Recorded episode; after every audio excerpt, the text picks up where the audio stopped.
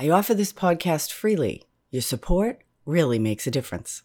To make a donation, visit reneemckenna.com.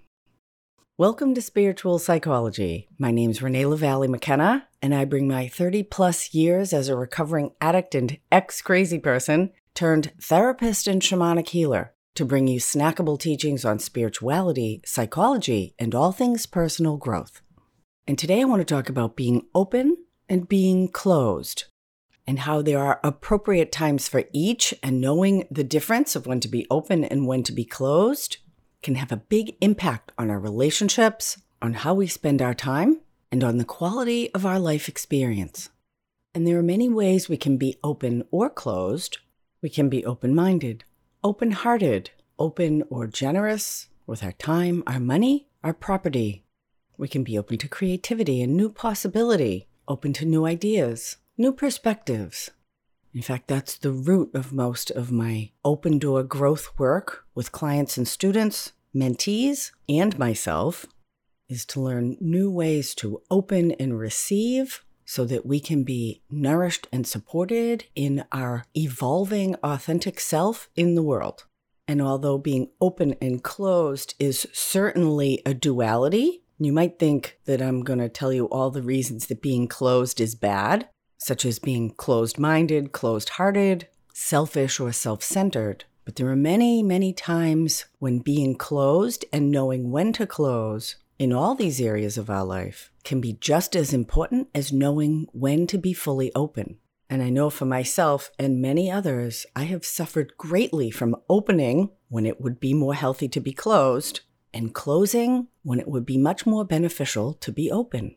And so, growing in the wisdom and discernment to know when it's helpful to be open and to know when it's appropriate to be closed is an ever growing skill set that most of us can benefit from. And the reason I practice spiritual psychology rather than just straight Western psychology is that it allows us to ground ourselves and gather resources, power, guidance, and wisdom from the realms of nature, the transpersonal, the metaphysical, and this larger consciousness system that actually does have our highest good in mind.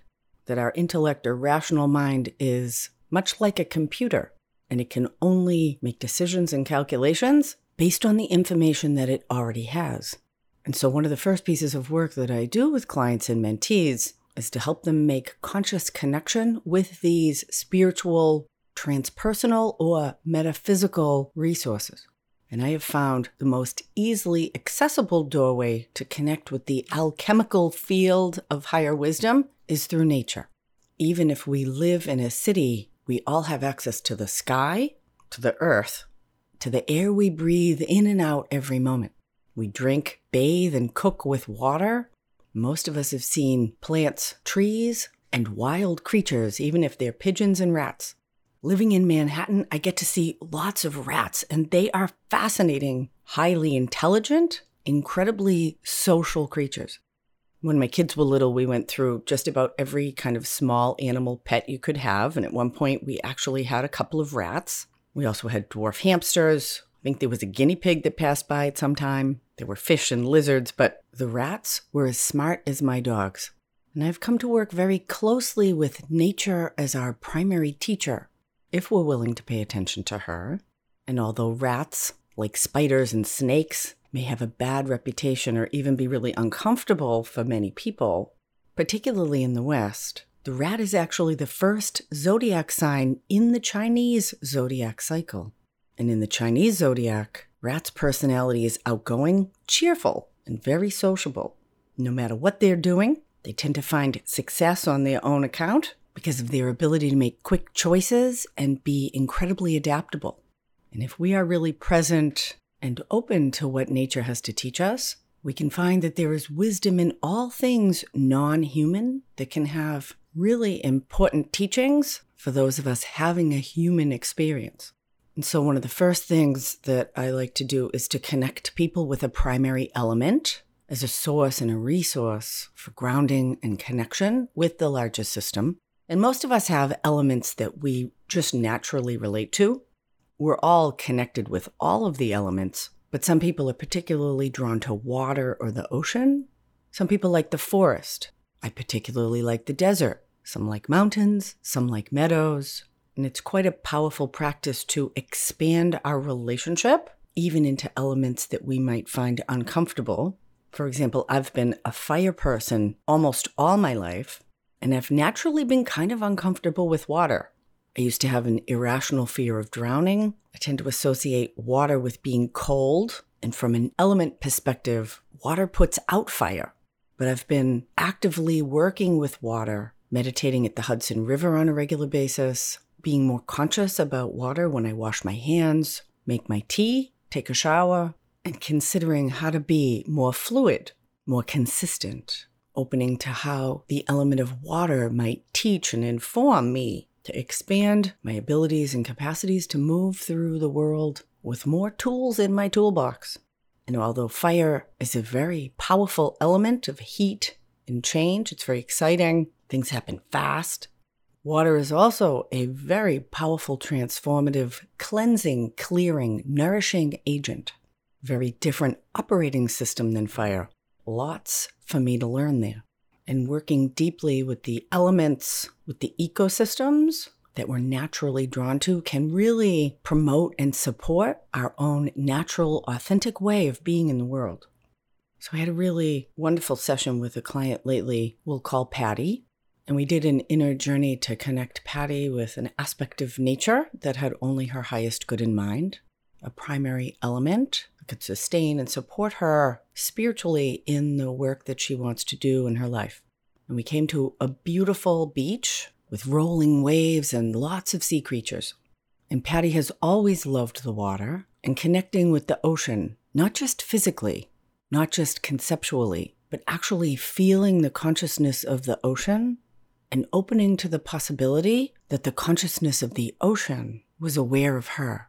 And this idea that there is life force in all things is often called animism. And if you want to learn more about that, I did an early podcast, number 19 Animism Life is a Verb.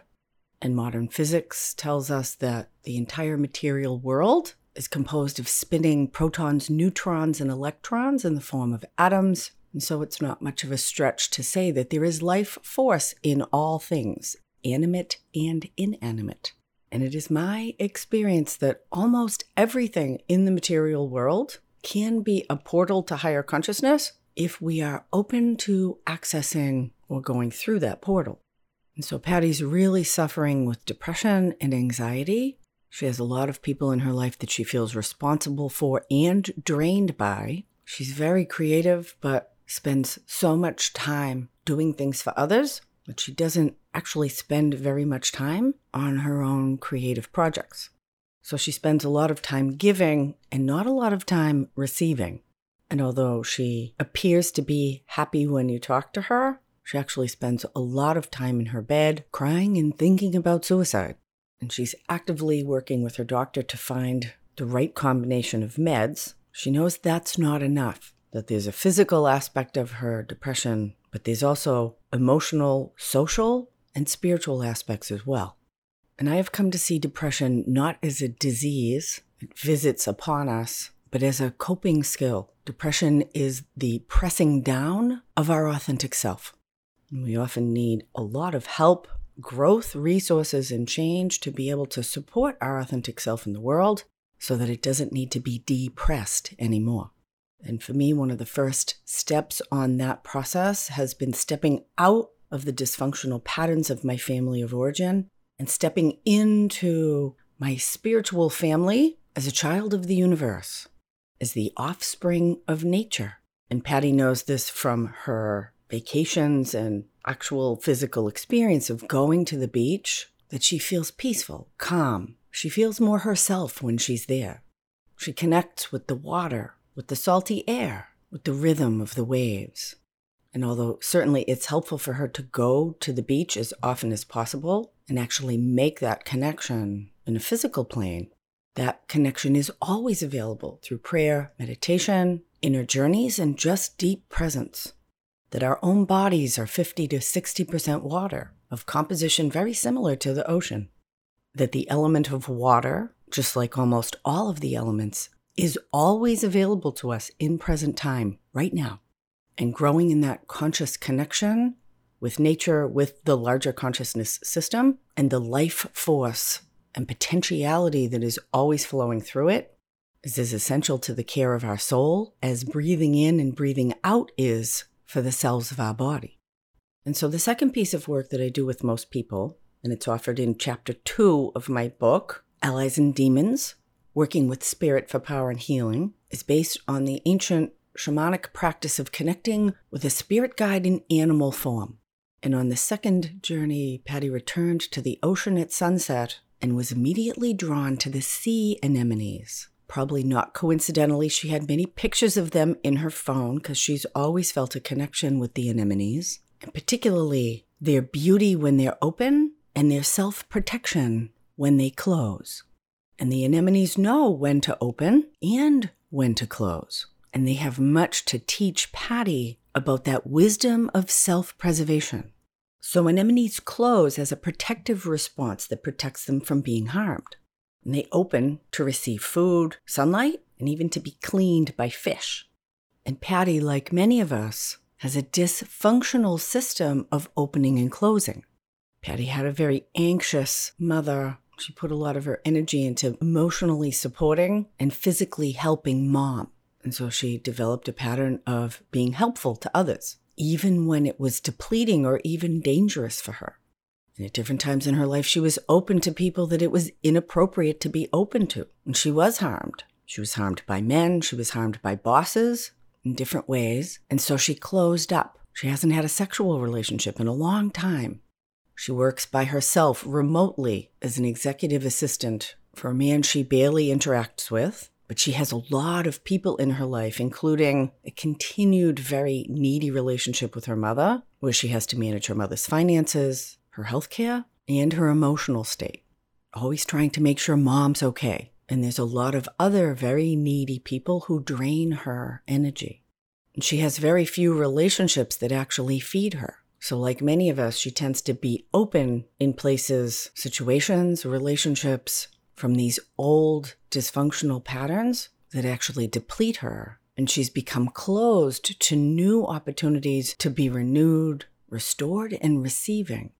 And so part of her spiritual practice now is to connect with the energy of the ocean and the wisdom of the sea anemones and be willing to learn to trust her own deeper instincts of when to open and when to close. And we all have deeper wisdom within us but it can take a lot of energy and we might need a lot of support to connect with that deeper wisdom because it's going to create change in the relationships and circumstances in our life if we act on it. And if we're stuck in any kind of suffering, dysfunction, unhappiness, that is information that something needs to change. But it can often be quite scary to go into the unknown, to trust the deeper calling of our own authentic self our own more natural ways of knowing because sometimes we feel it's safer to be with what's familiar than to go into the unknown. And I have found it really helpful to think about the circumstances in my life, the relationships I have, the work that I do, and where am I open and where am I closed? And there's a very simple test. After any interaction, how do I feel? Do I feel nourished, energized, satisfied, fulfilled? Or do I feel depleted, angry, irritated, anxious. And that can be information that I may be opening where I need to be closed, or I may need to close or protect myself in places that I tend to be open. And life is always calling us to grow, and leaning into that growing edge is the path to progress. And progress is what makes most people genuinely happy because we are part of an evolving universe and we are evolving. And when we resist that natural evolution, we suffer. And the suffering is absolutely the information and holds the keys to the doorway of the next place of our life, whatever that is. And so it may be counterintuitive to move into our discomfort, and we don't need to leap off of any cliffs. But Patty's aware of two friends in particular who call her all the time and their relationships that are completely imbalanced. She's always giving to them. They are black holes of need. She feels obligated and guilty if she doesn't answer the phone, and she feels irritated and drained if she does. And the anemone wisdom is teaching her she probably needs to be closed in those places of her life. And probably not coincidentally, she's reconnected with an old boyfriend who's a very handsome and lovely person who's very interested in her. And she's been closed in that area of her life for so long, she's afraid to open. But it would be much more interesting, exciting, and beneficial for her to open to this lovely man rather than dumping her life energy into these needy friends who deplete her. So, where are you being called to open? And where is it helpful for you to close? Opening to new possibilities at work, new ways of caring for your health and your body, opening to expressing your creativity, exploring new communities for social engagement. And what depletes, drains, or even harms you? Is there dead relationships you need to end? Have you outgrown your work? Are you afraid to sing, paint, dance, draw, or write? So I encourage you to consider where you're open and where you're closed physically, mentally, emotionally, spiritually, sexually, socially, creatively, professionally, and where are you being called to grow? Thank you so much for listening. I have some live events coming up on Insight Timer the next couple of Wednesdays at 3 p.m. Eastern, noon Pacific. This Wednesday, I'm offering a live event on healing anxiety. Next Wednesday, transforming trauma. Check out the link to my Insight Timer profile in the show notes if you're interested. I'm working diligently to complete my 10 part guided audio course on healing trauma as well. So if you're a trauma survivor, keep your ears open. I'll let you know when that's ready. I've had a very encouraging response to people interested in having free sessions of open door growth work with me in exchange for being recorded for my upcoming YouTube channel. Shoot me an email if you'd like to find out more information about free sessions with me. Info at reneemckenna.com.